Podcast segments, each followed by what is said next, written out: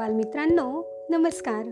मी विजया गायकवाड आणि आपण ऐकत आहोत आपल्या ऑडिओ कथा मालिकेमध्ये स्वामी विवेकानंद एक आदर्श जीवन या पुस्तकातील गोष्टीचा आजचा भाग.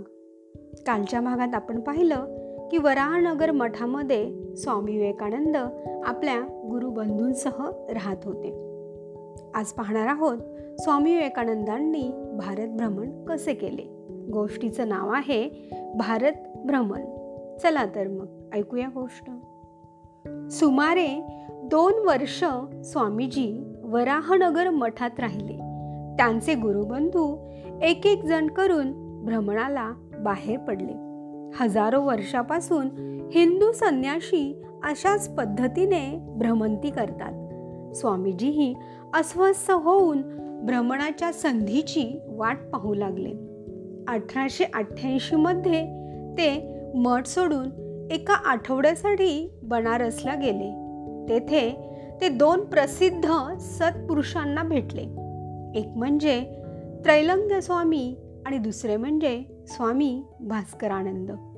यावेळी एक लक्षणीय प्रसंग घडला. एके दिवशी ते दुर्गादेवीच्या मंदिरात गेले होते आणि परत येत असताना अचानक एक माकडांचा कळप त्यांच्या मागे लागला. ही माकडे आपल्याला चावतील म्हणून स्वामीजी जोरात पळू लागले. माकडेही त्यांचा पाठलाग करू लागली. त्यांची पाठ काही ते सोडेनात. स्वामीजींनी आपला वेग वाढवला.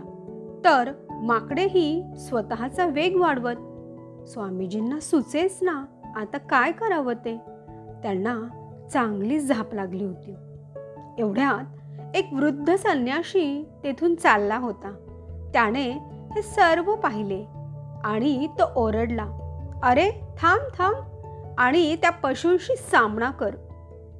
स्वामीजी थांबले मागे वळले आणि माकडांकडे तोंड करून उभे राहिले.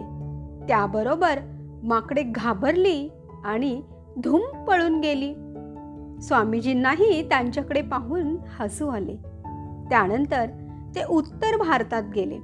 तेथील बरीच शहरे त्यांनी पाहिली. हाथरस या गावचे स्टेशन मास्तर श्री शरदचंद्र गुप्त हे स्वामीजींचे शिष्य झाले आणि तेही स्वामीजींबरोबरच भ्रमणासाठी बाहेर पडले.